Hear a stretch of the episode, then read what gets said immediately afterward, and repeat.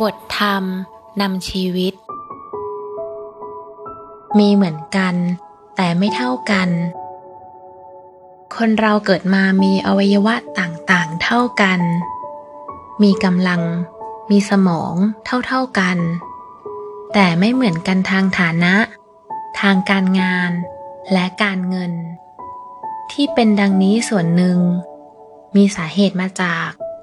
ขาดคุณสมบัติของนักทำงานที่ดีคือทำงานเพียงด้วยแรงกายรู้จักแต่ทำอย่างเดียว